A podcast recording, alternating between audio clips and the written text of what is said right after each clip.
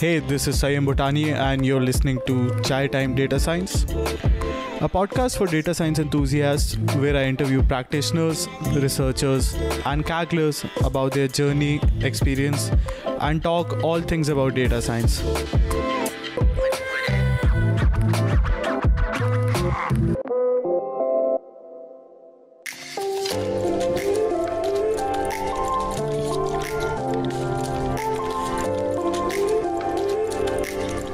Hello and welcome to another episode of the Chai Time Data Science Show. In this episode, I interview Dr. Russ Wolfinger, who's the Director of Scientific Discovery and Genomics at SAS, a department which he had started and he leads the research and development of JMP and SAS software solutions in the domain of genomics and clinical trials. In this interview, we talk all about Russ's journey into the field, how has stats and software development evolved over the years? Russ is also a Kaggle Grandmaster in the competitions tier. We talk a lot about Kaggle, his approach to Kaggle, his his viewpoints on Kaggle, and best advices to new big new joiners slash beginners. This interview is an amazing intersection of statistics, data science, and data science applied to Kaggle and the real world. We also talk a lot about Kaggle as a platform for learning data science and applying your skills, how to get better at Kaggle and data science broadly speaking. So thank you to Russ for sharing all of those amazing advices.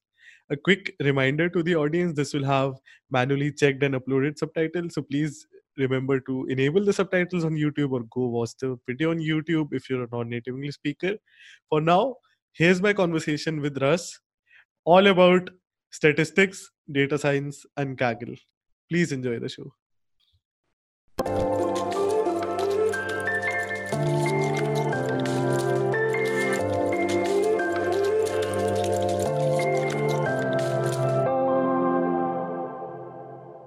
Hi everyone. Today I have the privilege on the show to have another statistician, one of the best alive today of the ranks, if I may say so, of Leland Wilkinson, who I've already had on the show, a data scientist, top Kaggler. These are not three different persons. This is the same person, Dr. Russ Wolfinger. Russ, thank you so much for joining me on the Chai Time Data Science podcast. Thanks a lot, Siam, and uh, welcome from North Carolina here. I, I do need to apologize. I was helping my sister-in-law yesterday with a construction project. And I had this sticky glue-like substance still on my hands, so I didn't want to scare any viewers if, if they see something as I, if I happen to make a gesture. I, I think you look great, and we can do some deep learning magic, hopefully. there, oh, there we go. so I, I want to start by uh, talking about how you got interested in data science. Today, you're the director of scientific discovery and genomics at SAS. Uh, if I may, you've been involved in the field for almost close to half a century now. Could you tell the listeners how you got started? Was what you studied uh, during your university days now? Is it data science? Because it, it was branded as branded as stats during your days. Yeah, yeah, and uh, yeah, I don't. I'm not quite to the half a century yet, but um, yeah, it's it's it's re- we're really in this amazing time, and I, I feel so fortunate and blessed uh, to kind of kind of be where I am. And I think, I mean, my career path has been really simple and canonical. I pretty much went from kindergarten straight to the PhD, and then hired on here at SAS, and I've been here at SAS for 30 years. So that that's, maybe we could we could end the show right there if we wanted to. Um, but um, over that time period, though, it's just been uh, just a really amazing series of changes. And, and I, again, I feel fortunate throughout that whole path. I'm going to have a very loving uh, home atmosphere with with mom and dad who just did everything they could to encourage encourage us. And I've got two wonderful sisters. We didn't have a lot growing up. We grew up. I grew up in Ohio, north central part, but a great school system there that I went all the way through. And we, I had teachers that let me. I was pretty proficient in mathematics, and they allowed me to kind of go at my own pace, which was really awesome. And then I did an undergraduate degree in math at Liberty University, and then PhD in statistics at NC State. Uh, and the uh, connection here at SAS really was somewhat serendipitous. I really did not know about SAS at all when I came to NC State.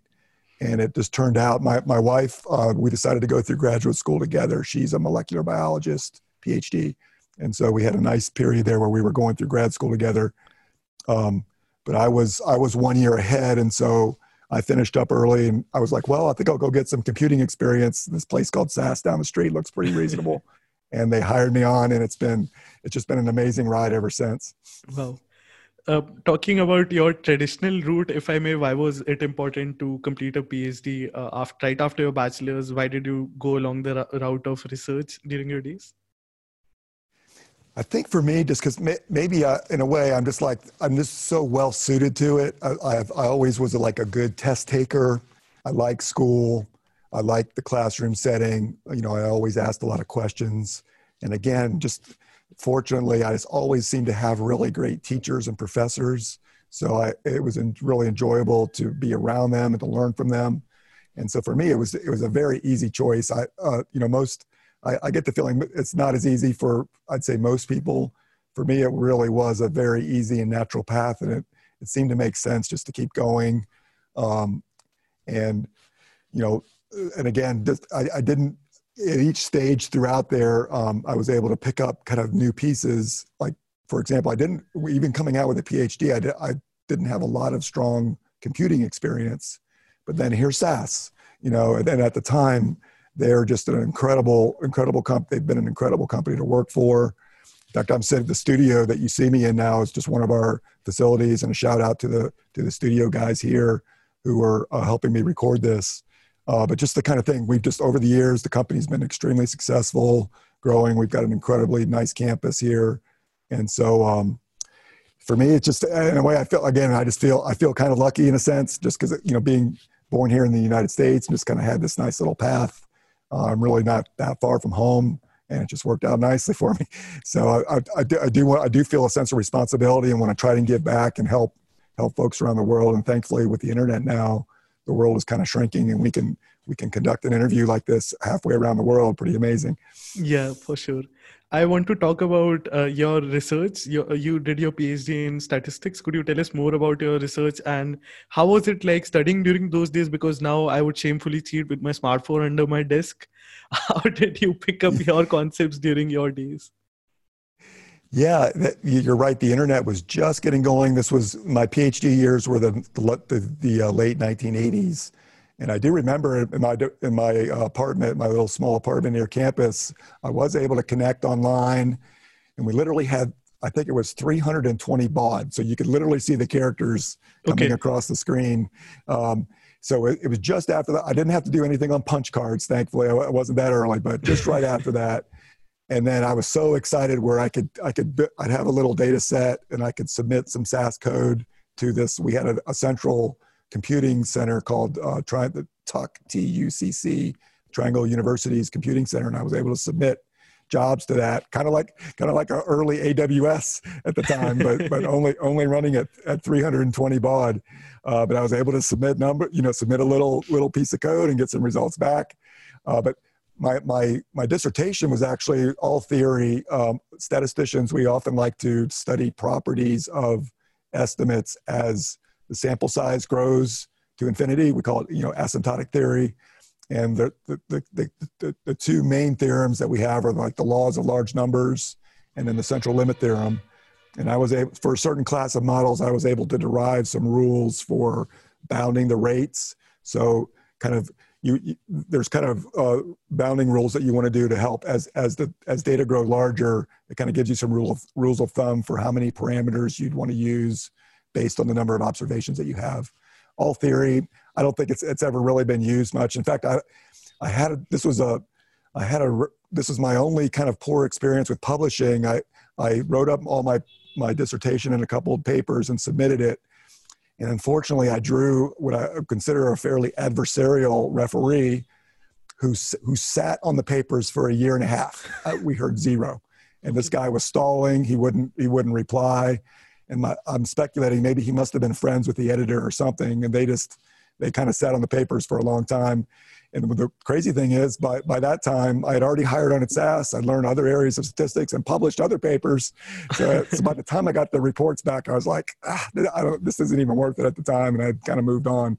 Uh, but beyond that, it's been, uh, I do, even though despite some of the problems with the peer review publication process, I do think overall, it's a great way to disseminate, uh, you know, knowledge gains and research that people are doing.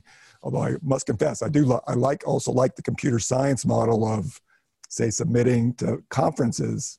That's another nice way, I think, and of course, arXiv now and things like that. Um, are, are, ways to get around if you do so anyone out there you know trying to publish don't be discouraged if you happen to draw some some bad referees for one one reason or another that the process is somewhat subjective i'd say that's great advice uh, talking about knowledge i think uh, you're still a active learner one of the best on kaggle what's your favorite observation of the change of learning methods over the years and maybe uh, maybe one like and one dislike towards how we learn has evolved over the over your uh, career yeah, uh, that's a that's a good question. You, and I realize even though I was a good, I would consider myself a pretty good book learner or classroom classical classroom style learning. My favorite way to learn is just to have a problem. You know, be have it literally have a problem that focuses your mind. And this is where Kaggle is just so appealing. You know that they're able to set up a some type of predictive modeling problem from a sponsor, and then your whole goal is to is to solve that problem so you just bring you start then you go on a big search you go you look to find anything that you can possibly imagine that might have bearing on solving that problem and with that as your goal but then it also helps you filter away a lot of things because there's so much out there right yeah. it's overwhelming the amount of material that's out there but with a with a problem focus you can see a, a certain amount of theory although it might be interesting you're like i don't that's not going to help me right now I, i'll make a note that it's there but I'll let it go. But now here's something, it's like, oh, I see immediately how I can use that. And man, if you if you do that, uh, you know, several times over, I feel like you're you actually, you know, your knowledge kind of grows like a, organically in almost a tree form where and then you you once you've used a method and applied it to a problem, you've, you've often have it for life. So I'm really big on the kind of the pro, problem focused approach to learning and problem solving I think is just maybe at the heart of, of what we do. Um, and for me, anyway, that's just, I, I, just my observations of others. I think that's a, a fairly appealing way way to learn. I think uh, the other thing that internet has imposed on us is the imposter syndrome. Uh, beginners like me really get scared of maybe this Kaggle competition is not enough for me. Maybe this problem is completely out of my reach. How do you think uh, people like us should approach any problem? For example, a new Kaggle competition where we have 3,000 people and hundreds of grandmasters going on the competition. Yeah, it's a it's a good point, and there is there certainly is a social aspect, and man, it is a it's a extre- the Kaggle competitions now are so extremely competitive. Uh, you have you, you, in a way you have to have a dose of humility about where you're at, you know, and if if you are a relative newcomer, uh, well, and I, I, I, went through it myself though, because uh, you know my first Kaggle competition, I, I was a fairly fresh PhD in statistics. I went in. I'm just like, I'm gonna, I'm just gonna, I'm gonna win this thing, no problem. You know, these bunch of bunch of joke, joker data science guys, and I literally, I, I just, you know, I kind of got my tail kicked. Did I tried everything I could think of, did horribly, and I, I believe most, a lot of the ca- top Kagglers have gone through an experience like this early on, and then you just have to like suck it up and say, okay, you know, let's let's reassess here. Eat, eat, eat some crow. Be hum, be humble about it. Reflect on what happened. Where and then, man, you know, Kaggle is just a gold mine of of knowledge in terms of like, and most most most top winners or top performers are often very gracious in sharing their solutions. And that's just an incredible way you know maybe that's a good that's all and then think about the problem solving method i mentioned before.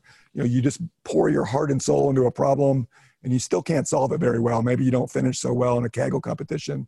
But then man go go look at what the winners did.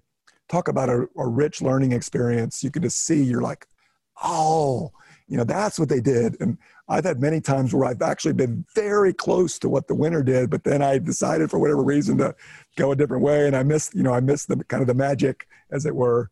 And i think that's pretty common. And the, the other thing is just to be realistic about kaggle you know i mean we're talking you know if, if you sort the scores i mean often they're separated down in the third or fourth decimal place you know so the, the, the true difference between finishing 50th and finishing, you know, 250th is likely negligible. So you shouldn't put put your whole personal value on on the on your on your Kaggle ranking. but the upside also is the leaderboard, as you said, doesn't lie at all. People from anywhere can join for free, compete, and maybe even walk away with the prize. I know a robot AGI, the 18-year-old Kaggle Grandmaster, who's been winning competition even before he was 18. So anyone who's in high school has done a PhD from any walk of life can come to Kaggle if they're interested in participating. I know that's just it's just an amazing kudos to Anthony and the team there for this. That's just a, a kind of just a brilliant, brilliant platform that takes advantage of the modern internet or modern data science. They now offer computing for facilities for free. It's just really amazing platform, and it's it's had a very positive effect on my life personally over the last several years. I almost I feel like I'm almost kind of back in school again, you know, it's learning and, and having a lot of fun. And I do think a really interesting aspect to it is it does it does it tend to appeal to males more than females, and I'm still not quite sure why. I think maybe men tend to be a little more competitive, er, as it were, just generally speaking. Um, and so and maybe we're just so naive and, and so cheap that we love to see our name on the leaderboard, you know, or, or someone else jumps at us like, oh, I gotta, I gotta get ahead of that guy. So uh, I think women tend to be much more sensible and, and view that kind of kind of action, the motivations as a little bit silly but I'd I'd also drop a few honorable mentions maybe after the interview to women Kagglers also the ones that are there also are in the top of the leaderboard when they get down to competing.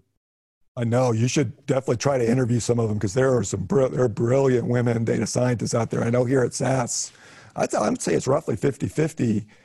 And I just find, I mean, to me, I, I love having a colleague that almost just thinks in a orthogonal directions from what I do because then you can you can really make progress on problems where each of us are kind of limited by what we know and the techniques that we have and it's easy to get kind of stuck in a in a little intellectual cul-de-sac as it were and a, a, colleague with a different background and perspective can often just pull you out of that and, and set you on your way in achieving better performance.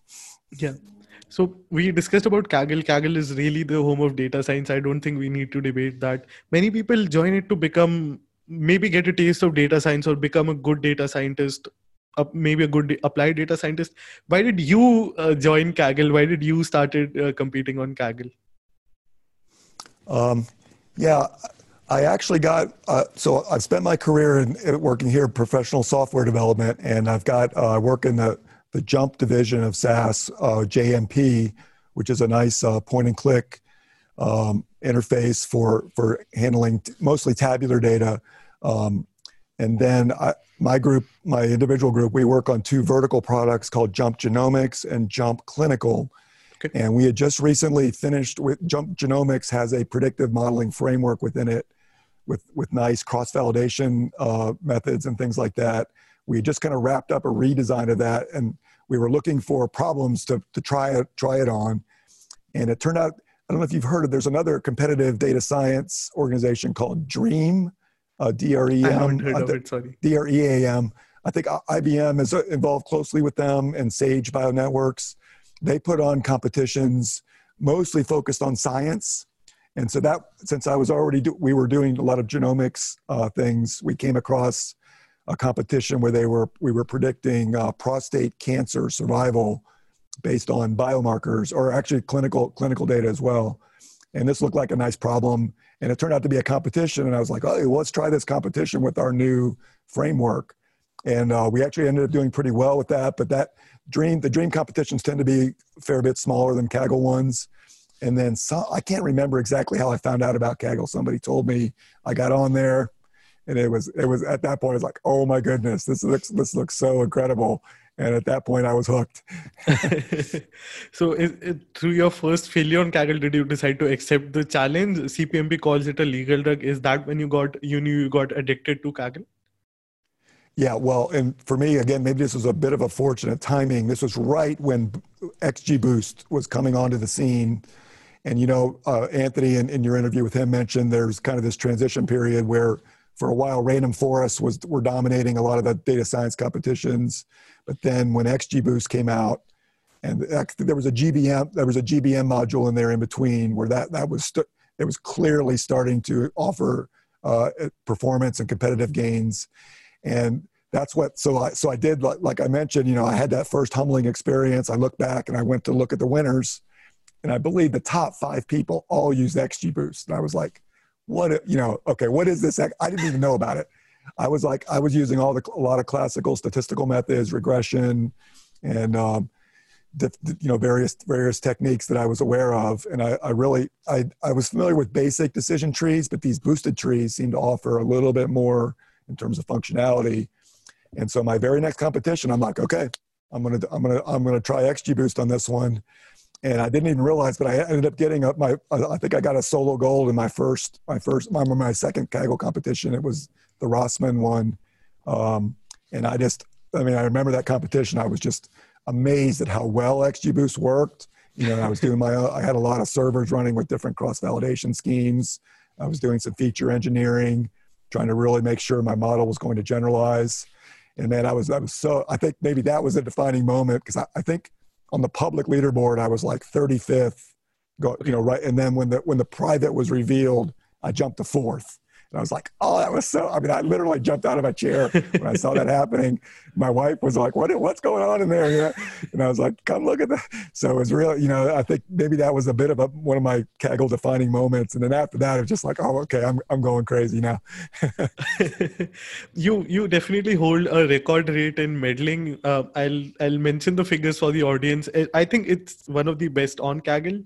You've had 42% top 10 finishes 61% gold medals and 85% rate of winning a medal on entered competitions not on any other competition. What's your secret? Is, is it your stat background? Is it is there any other secret that led to this? Um yeah and thank you for doing I, I don't i've never tried to compute those those ratios.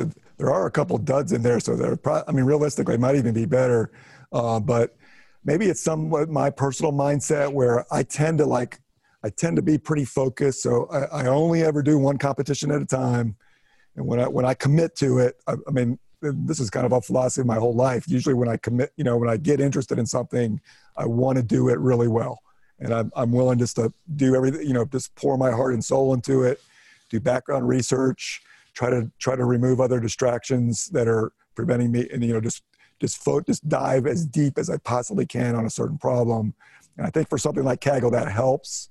Uh, where you know I'm not I'm not a new competition might come out. I'm like, nope, I'm not even going to look at it. You know, I'm not even. Uh, I'm just going to stay focused on what I'm doing. And I think that likely gives me maybe a little bit of an edge over the maybe the typical Kaggler that just likes to jump around and try different things. Or maybe there. I know there's only a few guys I'm aware of that can really do multiple competitions well uh, and I, I, don't think I'm one of them. I'm just too kind of single-minded. I feel to to to, to pull that off.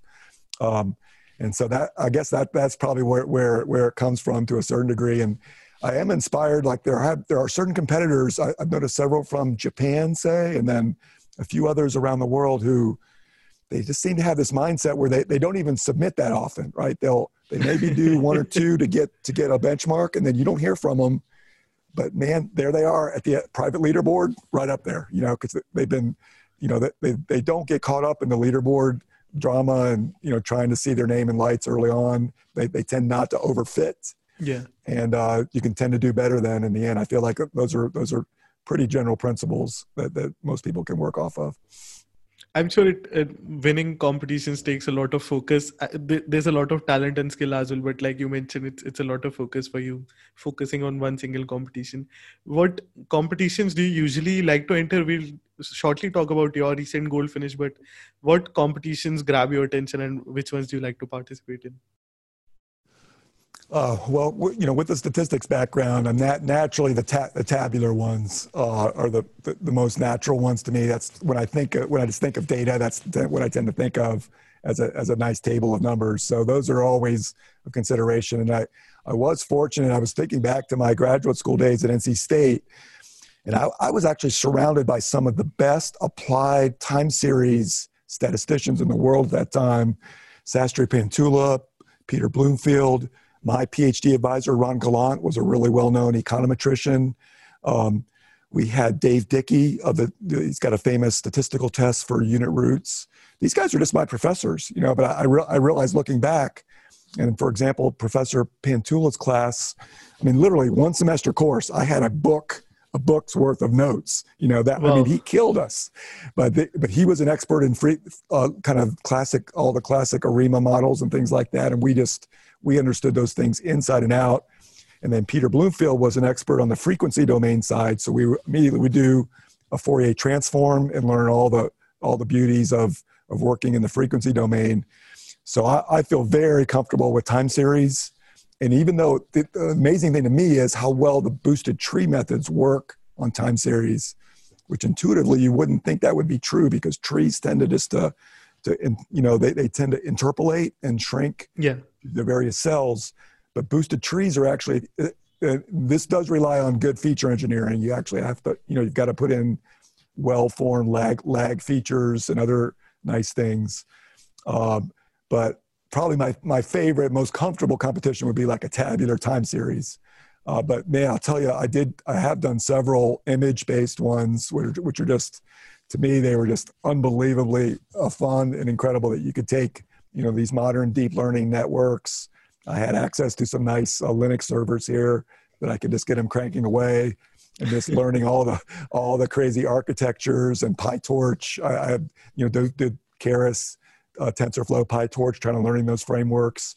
And then I spent, I, I'd say my favorite's probably PyTorch right now. It seems to strike the right balance between, you know, encapsulation, but also giving you some flexibility to go in and, and try to play with the networks a little bit, which I think if you're going to gain that edge in a competition, you've got to, you may want to go in and you, you can do pretty well just with CAN networks, but then if you're really going to, going to nail it, you often have to go in and, and think hard about the problem and then make some make some tweaks and adjustments.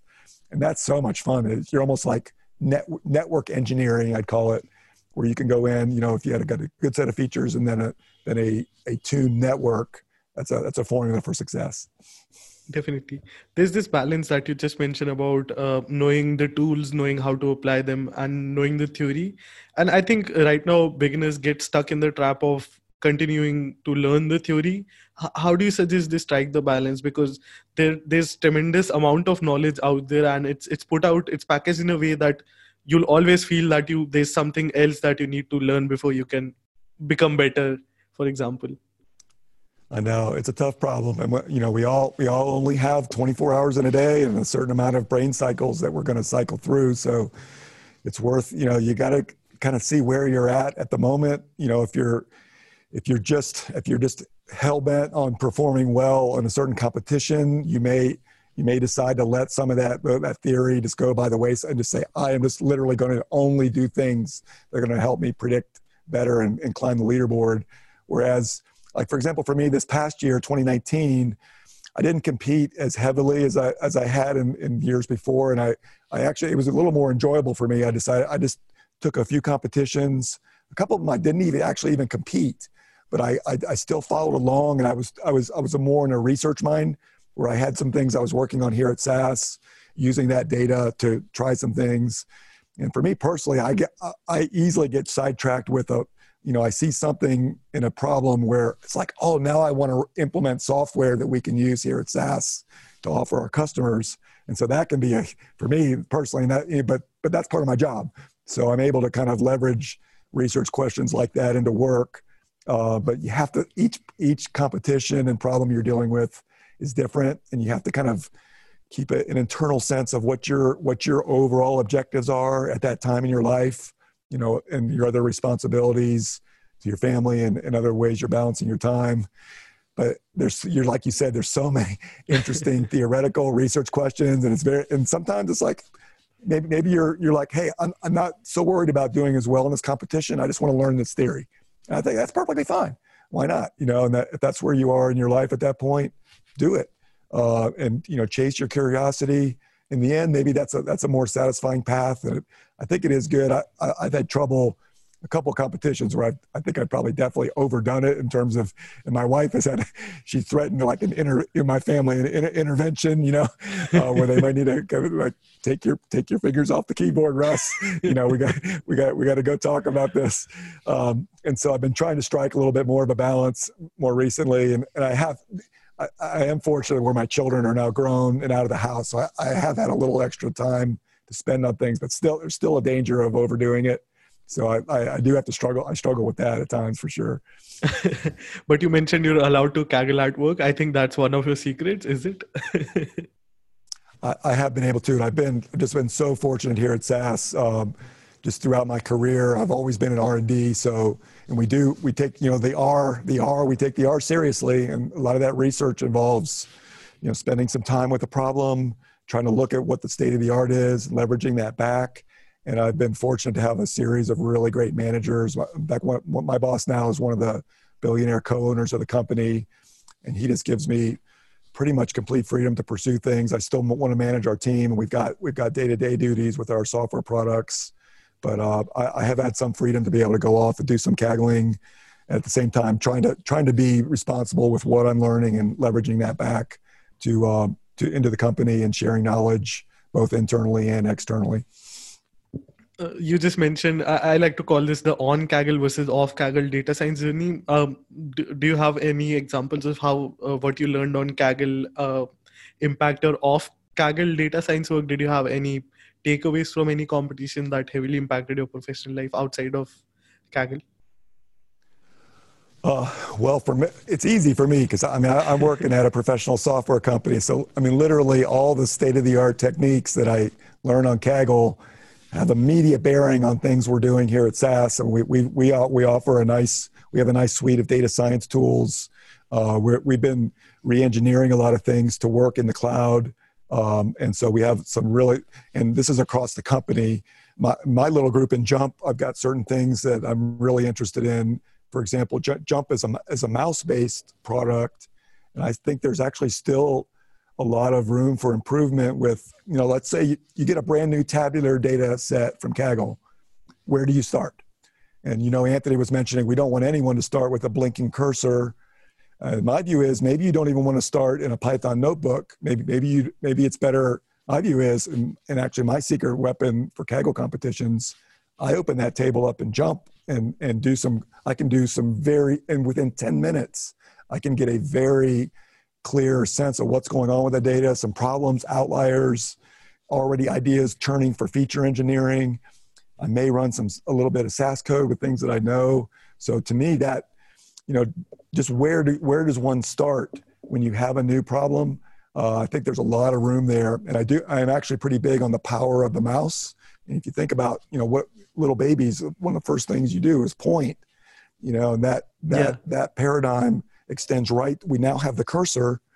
And in fact, my boss, John Sall, recently had an article entitled What's the Point? where he draws a fun analogy with Harry Potter and his wand. You know, he could, Harry Potter can just point that wand at something and magical things start to happen. And that's part of our philosophy with JMP and the, throughout the rest of SAS, where we want to use both the best of coding and writing uh, well-formed code, but there's still power to be, I think, to be tapped into and untapped potential with with the mouse.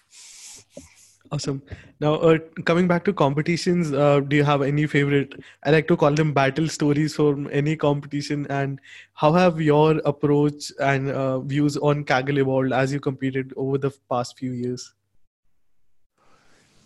Yeah, there's a lot. I think I mean I've really enjoyed just every competition I've been in. Uh, I guess a lot of the joy comes with teaming, um, and I, I tend to have I've had just marvelous teammates. Tend to be small teams, um, and you just get to meet. You know, one of my one of my good friends that I've met through Kaggle is Dmytro Poplavskiy. Just a very he's like a quiet genius guy. You see him on the street, you wouldn't even notice. But this guy is unbelievably good with Python coding, image competitions, and we. I think we just. I, I think maybe the first one we teamed on was the the, the, the, fisheries competition, you know, where we had the, the pictures of the fish uh, from from from up above, and you had to predict. You had to look at look at an images of fish and predict what what kind it was for for tuna and other types of fish. And we teamed on that. And We just had such a fun time, you know, exchanging ideas and uh, going back and forth. And then occasionally, with, with deadlines approaching, you're scrambling to try to get your last model to fit and I've had a couple cases where I've literally made my final submission just like maybe one minute before the deadline. Uh, so it generates a lot of excitement, and of course, there's always excitement when the when the private leaderboard is revealed. Um, so that kind of thing. I think just overall, just just being being fun. And we, uh, Dimitro and I and another uh, good friend who who I haven't got to meet in person, but a great guy, Jonathan. We teamed up on the, the Zillow competition, and that was a lot of fun. Where we were just we were engineering features, trying things, and um, and I get that when I get around here, I got everybody asking me how much their house is worth now, and I'm like, well, I'll just go to Zillow. You, I think their algorithms improved uh, as a result of the Kaggle, the, the, the two competitions that they ran. Okay, uh, you, are one of the best statisticians, if I may, on earth. Why why do you continue to Kaggle still today?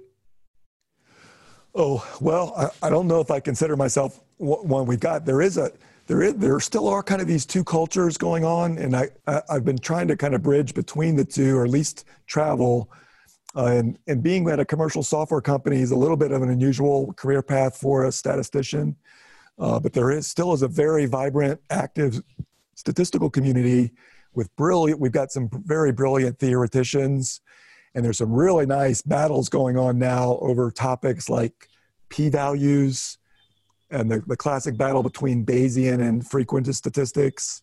Uh, there's a whole uh, a broader discussions around reproducibility, where in the science literature, you know, there's a lot of a lot of controversies around reports that don't reproduce, and so what and a lot of that, some of that, some of the heat from that is focused back in on the, the statistical methods that are used.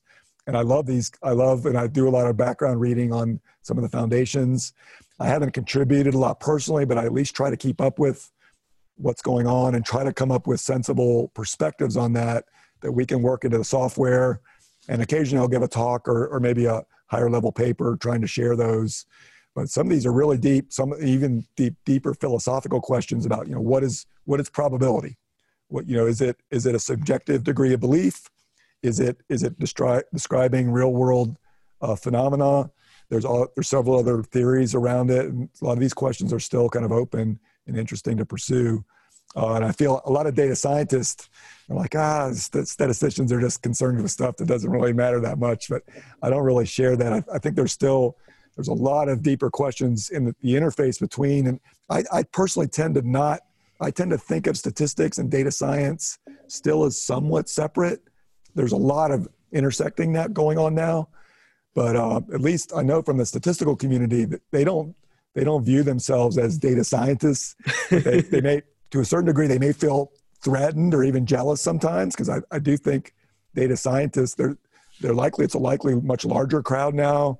Data scientists tend to be much better at selling things, even terminology. You know, something like you want to learn about dark knowledge and deep deep learning, whereas a statistician is going to be like what's the asymptotic theory of a Mann-Whitney U statistic? You know, this could this, this I think some of that's personality things, uh, but uh, in a way, it's all good, and we've got we're we're just in this wonderful time now where you know not just statistics and computer science, but domain expertise, uh, people you know people from the physics community, social science. We're all kind of converging on this co- this collection of techniques, and sometimes it goes by the term AI, you know, or, or big data learning uh, a lot of buzzwords floating around, but in the end, we're trying to solve these these these really interesting problems, and we've got all the pieces now: computing, we got the data, the big data, we've got the theory, we've got techniques. So it's just a wonderful time to be working through these and, and solving solving interesting problems and like you said while teaming up uh, there, there are no boundaries on kaggles you could team up with a physicist you could team up with someone from a different nation someone even outside of your workforce and you get access to their brain their code which i think is is uh, invaluable that aspect that kaggle allows I know, and there's that. I love this principle. You know, I mean, almost every Kaggle competition, you need to build an ensemble typically to get that little extra edge. So there's power and diversity. And I love the, the analogy with humans. You know, when you're building a team, to me, it's about you're often better to have a diverse team instead of you know if I were going to team with someone, I don't want another I don't want another PhD in applied statistics that went in you know that kind of had a similar path to me. I want someone totally you know coming at it from a, a totally different angle, and that's where you can often make progress. And it's it's the same principle with ensemble. You know, you don't you ensemble two models that are very similar, you're likely not going to get much of a boost. But if you take two, you know, take a boosted tree and a neural network on a tabular data, almost guaranteed you ensemble them if they're both pretty reasonable, you're going to get better results. Uh, what advice do you have, or what tips do you have for beginners who would like to team up? Uh, and uh, what's your strategy for teaming up uh, on Kaggle? You, you do want to th- put some thought into it because unfortunately there are there are some you know quote unquote cheaters, and if you you know Kaggle's pretty strict about it. Yeah. If you team up with someone that's broken the rules, you're going to get disqualified along with them. And that, uh, fortunately, that's never happened with me, but it has, it has happened with several of my friends. So you got to be careful. And I, I don't know. It's, I mean, it sounds crazy. I guess everyone does this, but if I got someone that I don't know, I'll try to do my own little background check. You know, maybe they're on, they got a Facebook page or a LinkedIn page, check them out. What's their background? You know, try to get some sense of where they're coming from just to make sure that you've got a good team uh, teammate. And then there's kind of also that unwritten rule where you you tend to want to team with someone that's roughly the same place as you on the leaderboard. Yeah. Um, and so that that's not always the best. And obviously, it's if you can team up with a with another grandmaster, that's often a really good experience. And a lot a lot of a lot of GMs are very open to doing that. And there, there's some very sharp Kagglers who who have they, they don't have the the points yet, but they're probably just, a, I mean, in a way, they're likely better than anyone that's kind of a, a, quote unquote grandmaster. So those are the those are the folks if you can find them. And I think that there's a lot of these quiet geniuses out there like Dimitro. And if you can you can find one, I'd, I'd team up with them in a heartbeat. Okay. Uh, now, talking about competitions, uh, how do you approach a new problem and what pipeline? Uh, maybe it, it might be a general one or specific to any competition. If you could tell us what pipeline do you use while working on a competition? Yeah, uh, pipeline. To me, uh, well, and maybe I'm naive about this, but to me, the very obvious first thing is what kind of data is it? You know, and I tend to th- definitely make the initial big distinction between tabular data and then image data versus, you know, maybe if you want to have a third category, maybe signal or audio processing and then nat- natural language. I tend to view those as very quite distinct domains that would have their own their own pipelines. And then some of the competitions you've got you've got multiple types of data, so you have to kind of have multiple pipelines feeding in. And again, I'm most comfortable with tabular data. My secret trick for tabular data: just open it up and JMP and start playing around. that that and that, that's not a con and we don't really promote JMP as a data science tool but man it's so it's so much fun and easy and uh, you can just it's very satisfying to quickly get in there and see what's going on with the data set now with image data I mean, there's no substitute for look you know looking at the data just literally like take a look at some of the images and maybe have ways of scrolling through a lot of them quickly trying to see what kind of variety you've got. You know maybe compute some summary statistics on each image and then you can maybe convert if you can convert the image or or nlp data into statistics now you're back into the tabular domain then you can load those into JMP. Uh, and again I hope, I hope that doesn't come across too well but you know JMP or any kind of facility like that where you can quickly take a look at the data and do things like distribution scatter plots maybe run some quick regressions try a couple quick models just to see what's going on that kind of thing that's what I tend to do. And then the hard part really comes in where typically, especially with tabular data, you've got to be able to do really smart feature engineering. And that yeah. that's that's hard work. You're just not gonna there there are the auto ML routines which can they sometimes they can come up with some decent stuff. They'll get you part ways, but then there's no substitute for just really thinking hard about the problem. You know, what are you what are you trying to predict? what's what's what's the underlying data generating process that's going on and I, also, and I will also put some time into thinking about how was the data created and this is where a lot of the leak you know you got to look you got to go for kaggle you have to check for leaks and they do they do come up even in spite kaggle does a pretty good job i think of of, of eliminating those they still pop up in spite of everyone's best efforts, and that can make sometimes that can even kind of ruin a competition to a certain degree, or at least change the dynamics. Because if you don't find the leak the leak phenomenon or structure, you're you're not going to get anywhere in turn, on the leaderboard. So you've got to have some tricks for that. There's kind of this whole bag of tricks that over time you start to develop and work on. Um, and so I don't, I don't know. That's that's probably about as clear of a pipeline. I don't have any. I don't have any real strict one. It's more, let's get in there there's no substitute for look. You, a lot of people, I think, just want to quickly just start fitting a neural network. You know, throw it, and they don't even look at the data. Yeah. And so you can you can get you can get sideswiped by outliers and other weird aspects of the data if you just try to naively jump directly into modeling. It's called data science for a good reason. That's right. It is, that's where the science comes in. You kind of have the mind of a scientist, inquisitive, and then of course you do have to set up. You're you're always in the back of your mind coming up with some kind of scheme for cross for validation and cross validation, because you you do not want to rely on the Kaggle public leaderboard to uh, as your only source of assessing models and techniques. That's a that's a rec- that's a recipe for disappointment for sure. Uh, so you've got to come up you've got to come up with a good internal cross validation framework, and there, you know, the basic place to start would be k-fold. But then if it and if it's time series, typically you want to forecast into the future. So there you might just do a single a single uh, set into the future. It's often a good way, or maybe several several different schemes is often a good thing. Not just not just rely on one cross validation scheme, but have several that you can do just depending on how big the data are and how much time you have. I also want to ask you this naive question. Uh, maybe uh, base or base it on terms of your recent goal finish on the NFL Big Data Bowl competition. But what does it take to win a gold medal in a competition? What decision making or efforts for anyone who's aspiring to become a grandmaster someday? Yeah, and that is, I think that probably is the getting that solo gold competition. That's probably maybe the one of the most difficult things with Kaggle. I happen to get lucky, like I said. I think I was early, you know, and the problem is it's getting tougher and tougher all the time, right? Because there's more sharper people on there. I think you've got to be you got to be smart about which competition you choose. You know, try if your if your goal is to get a solo gold, first thing is you got to filter those competitions and make sure it's one where you feel like you can you can come up with an edge somewhere and it may or at least be able to learn to learn during the competition where you can get there. And then so it should, and it also should be maybe if you, if it happens to be a domain where you have some extra expert external uh, expertise that's a, that can be very valuable.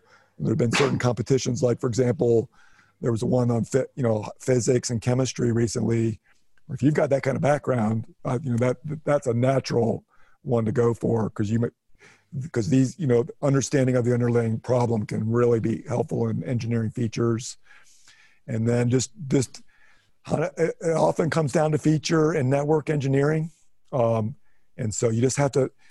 And I try sometimes I will try like literally uh, try to sense if you're getting stuck in a rut and be willing almost in a sense to back completely up and almost start over or go in a new direction because i think all of us just tend to the problem can be intriguing enough that maybe you're making slow progress on a certain path but then you inevitably are going to like hit a hit a wall and just yeah. not be able to get any further and if you can somehow just almost just kind of like reboot you know and almost try to go just just start from a different point and go and and the, the beauty of that is you haven't lost anything, and you can often come up with a second model that you can then ensemble, and then boom, you know, you've just leveraged your way up.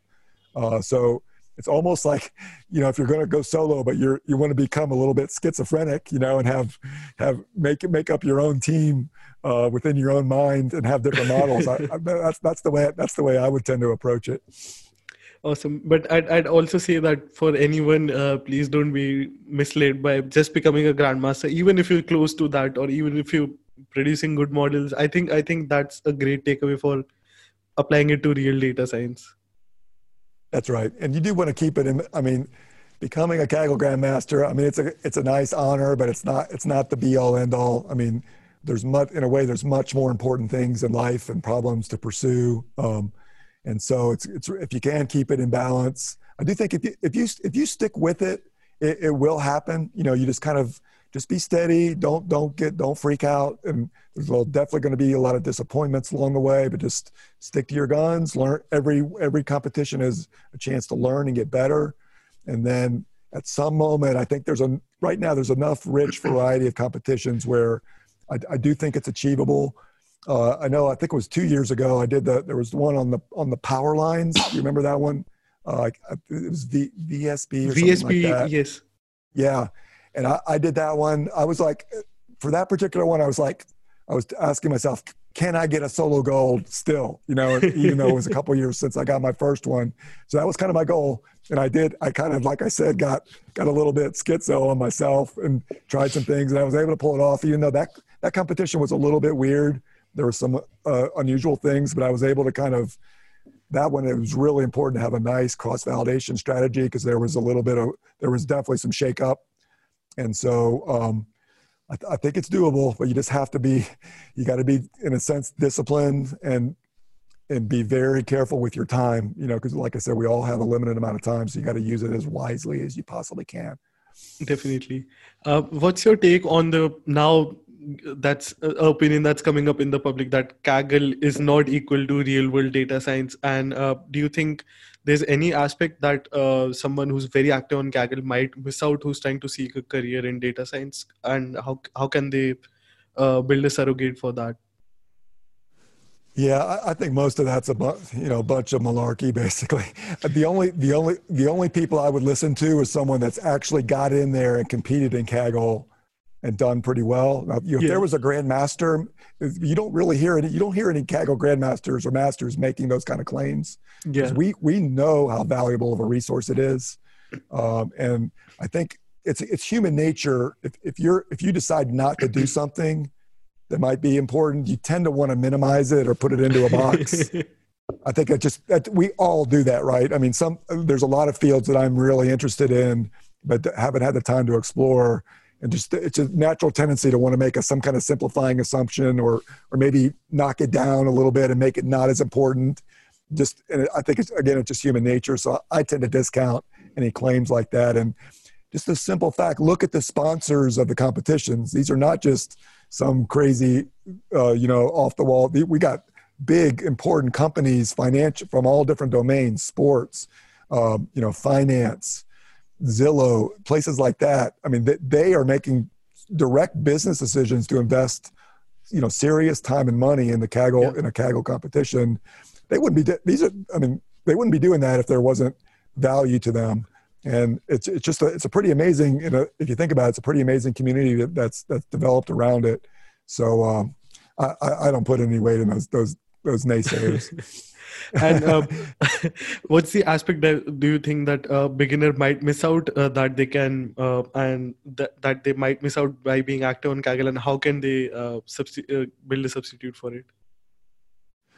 Yeah, and again, this is everyone's a little bit different. I'm not sure I can give perfectly general advice, but obviously you've got you know you've got your core your core values that you're that you're looking to develop, and you've got your own life situation. Um, and maybe you've got a family to support or you're looking to build your career. So all these things in a way have a, have bearing on how active you might want to be with Kaggle. You want to view it as a really good resource, but be careful about not getting, you know, over consumed with it. But if it's if it's a way to kind of especially if you can find Kaggle competitions that align well with your personal objectives or maybe maybe you're doing a research problem in school like i think one of the physics ones one of the winners was actually a PhD student in in astrophysics or whatever. I mean, that's like a per right. That's a perfect setup for a yeah. Kaggle competition for them. That doesn't happen too often. Uh, but if you can kind of stay active and kind of keep an eye on what's going on, you can usually find ones that are complementary to your goals and try to do that the way that way things are lining up and you're kind of accomplishing multiple things at once rather than just jumping on every little co- every Kaggle competition that you might happen to see. Awesome. Now I want to zoom out and go back to another topic of software development. You've been involved uh, involved in it for over a few years. What was software development like in the early '90s, and what's been your favorite development in uh, all of these years in, in terms of software development?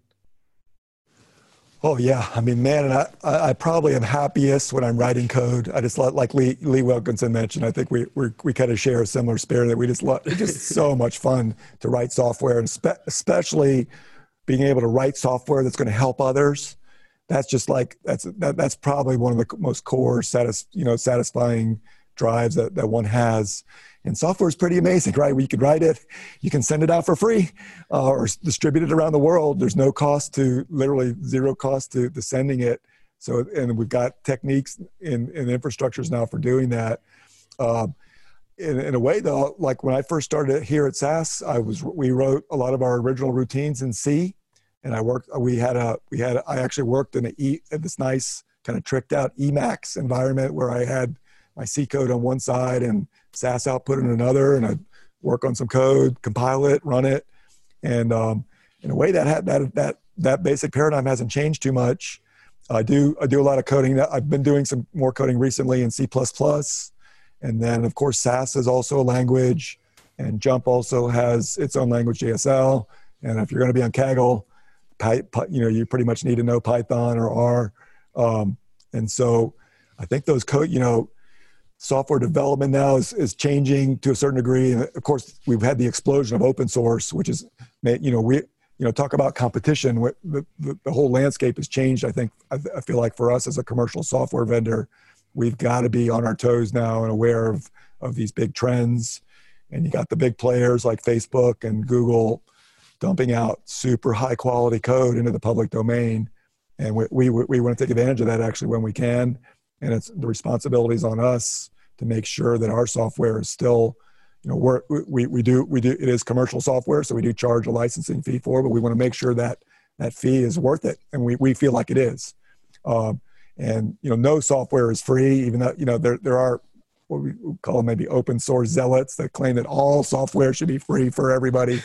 And i think that's it starts to get to be ridiculous if you kind of work through the logical implications of that. Um, we've been fortunate you know re- relatively worldwide you know, overall fairly prosperous worldwide economy and, and big companies that are able to fund nice, huge op- open source initiatives. So there's kind of this interesting cycle of feedback between commercial companies and the open source community. I think it benefits everybody if we can do it correctly. And of course, there will be some disagreements about exactly what you know what how things should be promoted or whatever. But overall, it's just it's a pretty incredible time we're in and uh, you know the techniques we've got are just really fantastic leland also mentioned this people often miss out that open source uh, isn't free in the sense that someone is paying the coders to write the code or maybe they're earning from somewhere else that gives them the leverage to be able to contribute to open source so many people do miss out on that aspect I know, I know. Yeah, and it's it's it's it's it's nice, and I, I mean, I love open source. I use it all the time. Um, and you know, one, one nice little story with Lee, he wrote, um, this was, I don't know, maybe 10, 15 years ago, Lee had written, um, we all know, you know, Venn diagrams, right? Um, yeah. He had, read, he had written some nice Java code for doing proportional area Venns where the size of the circle corresponds to the size of that set. And it turns out that creating that a diagram, a proportional area Venn diagram is a non-trivial problem in fact, there are certain configurations where it's impossible, but you can you can get a best approximation. Well, Lee had written some Java code to, to solve the problem, and he had a nice paper, and he was looking for an outlet for it. And it turned out right near the same time, I was working on an, a JMP add-in to to draw the Venn diagrams. And Lee, just it was a beautiful collaboration. He's like, "Hey, why don't you just take our Java code, uh, you know, lo- load it in, and then we can distribute all this out there for free." And we did it. It was a, you know that was one of a to me it's just a really nice story where he was he was willing enough to share that code openly, um, and then I shared our add-in. Even though you need you need JMP to run it, but usually you can get your hands on that fairly fairly readily. So just a nice example of of someone like Lee being just open-hearted, sharing the code. And there's a many a, a bunch of people have used that add-in and complimented complimented us on the functionality and we we acknowledge them, you know, and all that all that in there. So I just think that that's the kind of example of the kind of things that that really are possible and can really make a positive impact on on the community. How do you feel about the part that uh, things that maybe you studied during your PhD days can now be done in a single line of code? Do, do you feel salty about that?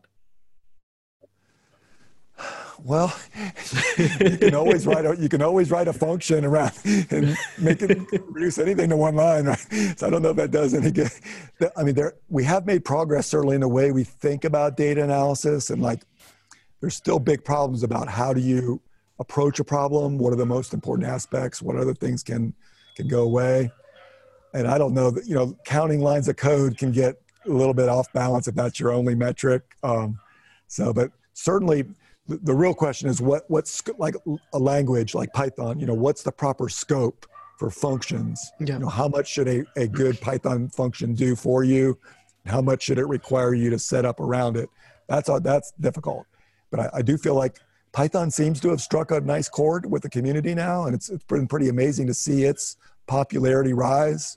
I mean, ours also got really strong tradition all the way back to Bell Labs and some really incredibly intelligent statisticians and uh, other related folks who had the original S language and it kind of morphed into R. And it's got its own paradigm too with many interesting factors. In SAS, we've actually the, the SAS language actually was a you know you hear about online learning you know with with data kind of streaming in. That's actually the design of the SAS data step back in the 1970s, which a lot of people don't even realize. Um, and I, I kind of t- have taken it for granted, but you kind of look at it, it's like, oh, so there are there are things that, that we've learned that are kind of they get reinvented in other terms. So it's fun to see that happen, and it tends to validate concepts that get reinvented tend to be tend to be strong ones that we want to pay attention to. And even though they may have, go under different languages or have slightly different variations, they tend to be the, the things that advance the field. Okay, now uh, talking about another field that you have been involved over the years, uh, what has been your favorite development in uh, stats, and uh, how have you seen the hype change over the years uh, for statistics?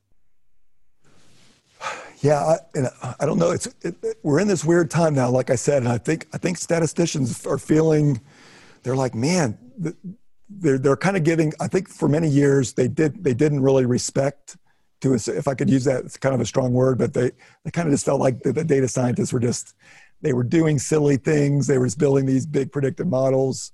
But now I think there's, I think there's mutual respect that have, that have, that's been developed and increased. And like some of the, some of our most brilliant statisticians, like the guys in the Stanford, from the Stanford department, Tibshirani and Hastie, Brad Efron, those guys have, have, I think they were the original pioneers of kind of building this bridge between the two communities. And even things like boosted trees you know we've got leo Breiman and jerome friedman who kind of came up with the original theory. But then it took the university of washington group to kind of finally get it all coded in a nice open source framework that exploded. Uh, so we get these we get these things happening. Um, but it's i mean for me personally I, still feel like there's some tensions there which which I, would like to over time maybe try to alleviate and i actually i don't mind kind of living in between the two worlds because it's kind of I feel like it's a rich it's a rich area for research, and there's a lot of really intriguing problems that come up. And the, you got to admit, the data science community is a lot of fun. You know, we're we're on some Slack channels and stuff, and mixing it up with some silly, silly silliness. So, I mean, that, that that's the kind of thing that makes life and and you know day to day life a lot of really enjoyable. Um, and and there, there's there's those kind of things in the in the stat world as well. And statisticians, we tend we do tend to be very geeky and nerdy and stuff too. Probably maybe not quite as much as the as the or we tend to be more so than the data science guys. So, but uh, geek, I guess geeks are going to take over the world, you know, eventually anyway. So why not? Talking about life uh, more generally, you're also Brazilian jiu-jitsu expert. Uh, how do you find the time and balance for all, all of these amazing things that you're active across? Oh, oh yeah. Thanks for bringing that up. I actually, I actually haven't been, I haven't been training in BJJ for several years now, and I'm okay. pretty much out of shape and, and fat. But oh no, I take that back. I'm in a bulk, I'm in a bulking phase right now. Uh, but um, but I really, there's actually, and I've always been a, a pretty, com- I've I've done competitive different sports and competed in different things like BJJ over the years, uh, and I find there's. I, I love competition. That's actually kind of one of the attractive things for Kaggle. You know, it's kind of a different form, but the BJJ world is really amazing. Just some of my some some of the best guys I think I've ever met. Um, not to mention those are the guys you want with you if you're walking through a city street somewhere. Um, but um, there's a lot of parallels with with learn like learning BJJ. It's a pretty am- amazing art where uh, I, don't, I, don't, think a lot of, for people that aren't familiar, it, it, it, involves no striking, and it's also designed for a a weaker, strong, uh, you know, smaller opponent to be able to handle someone bigger and stronger. And to me, those are really appealing aspects. Because I don't really, I'm not interested in punching somebody really, nor do I. I've got a lot invested right here. don't want to get punched. Um, but so that's it's, it's a grappling art, but it's a lot. It's very technical, and it's been described sometimes even as human chess. Mm-hmm. And so I, I, like, there's actually a whole, and when I was into it, I would spend a lot of time on, on, the, on it. There's a lot of, a lot of people are putting out videos and content on different new different moves and systems that you can use. And there's a whole really competitive framework. And then of course bjj is one of the key components of all the mixed martial arts fighters of these days.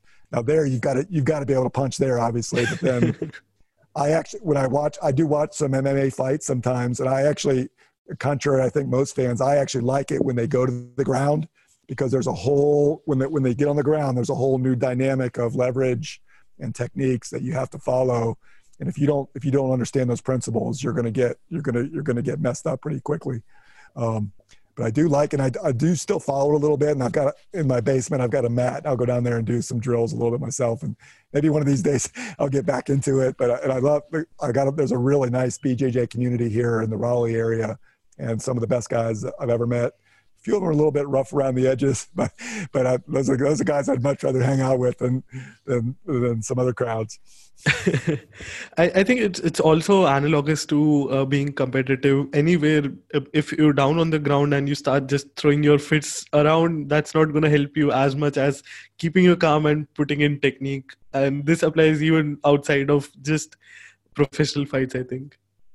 I know. Think about it. Like you know, when something goes poorly on your Kaggle competition, you just tend to want to, you know, you just tend to flail around and do stupid things where control it, delete, down, reset.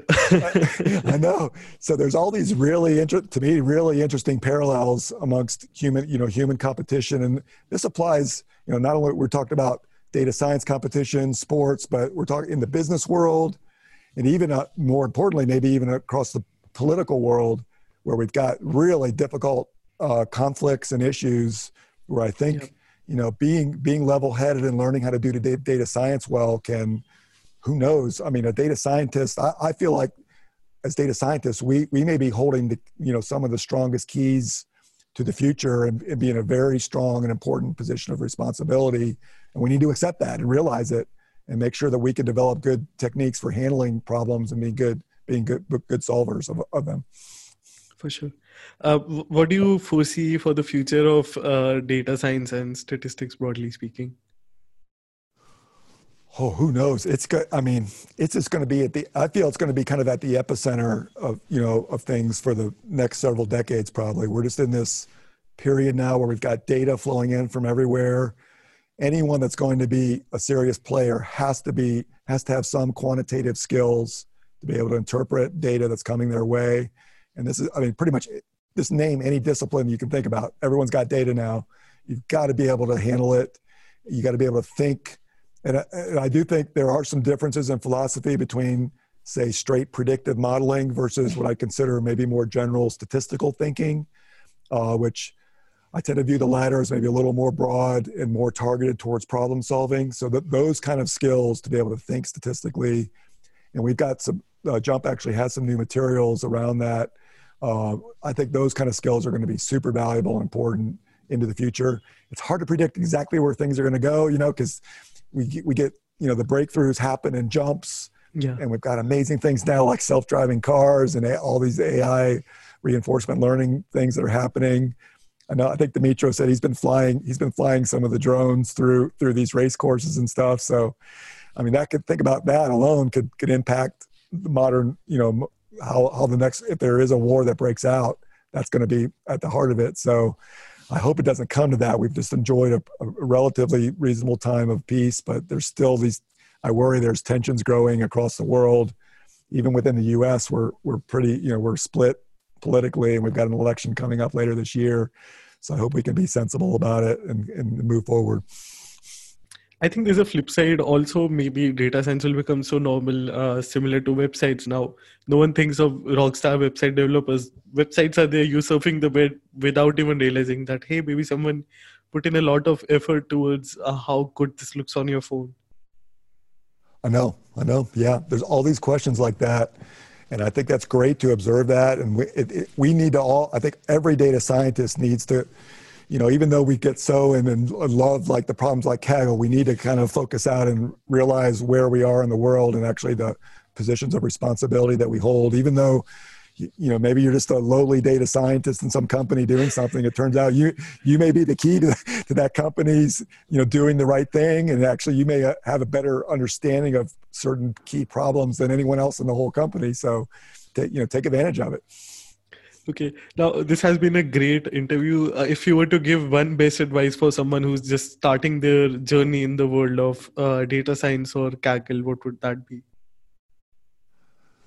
Um, yeah, and I, have actually been thinking about this a little bit. I was think I think maybe the starting point is a little bit of time of self-reflection, and I think I, I get on my kids. Uh, about they just get so distracted you know they get in the car and they just turn up the radio and then they've got their text going and friends and they never have they never often don't take the time just to get find a quiet moment. Maybe even when you're drifting off to sleep just think about your own personal values and your you know purpose things like that. Just get your life kind of uh, aligned.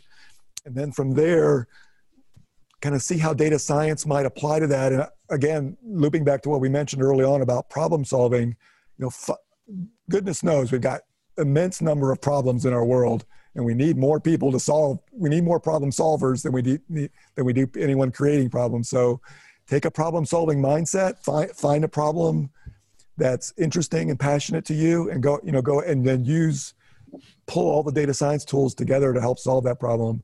And in a way i, I like that's what i like about kaggle. It kind of compresses that into nice little three month or six month time periods where you can do exercise that but then the, the, important thing from there would be to go and tackle something really big and important you know where you live um, which reminds me if you don't mind i wanted to ask you uh, Sam, i was interested i saw in on kaggle i think they did some demographic statistics on the and the typical kaggler was like an I think a 26 year old Indian male, and I, I, I guess you, are a little bit younger than that, maybe. But uh, what I was curious, what what do you see?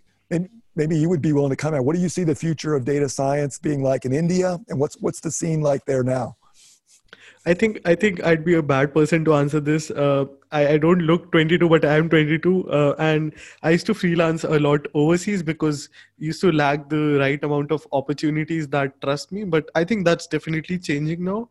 Uh, we H2O.ai has their headquarters in Chennai in India. That's the Indian headquarters, and we also have a lot of companies from overseas establishing their offices in India, starting their data science teams. Of course, the startup scene is pretty big in our, we call it the Silicon Valley of India, Bangalore. And I think that that reflects on Kaggle as well. There's there's this shared uh, enthusiasm of of data science, of tech on Kaggle. We India is India has a large population and that also means we have a large number of CS engineers or software engineers, and all, all of them try to uh, are trying to learn about uh, data science they they go, definitely go to kaggle which i think again speaks of uh, kaggle's greatness that it's also empowering a large portion of our country to get into the field.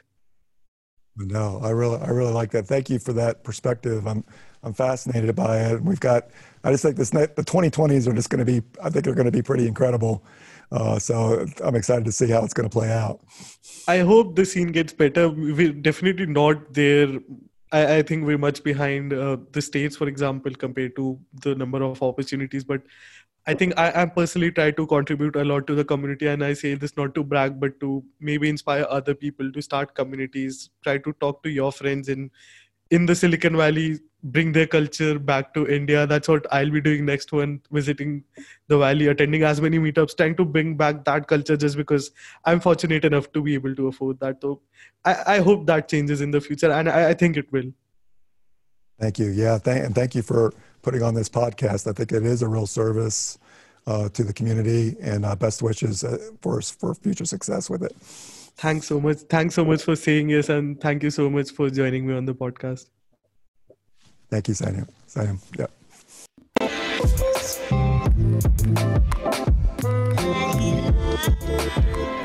Thank you so much for listening to this episode. If you enjoyed the show, please be sure to give it a review or feel free to shoot me a message. You can find all of the social media links in the description. If you like the show, please subscribe and tune in each week to Chai Time Data Science.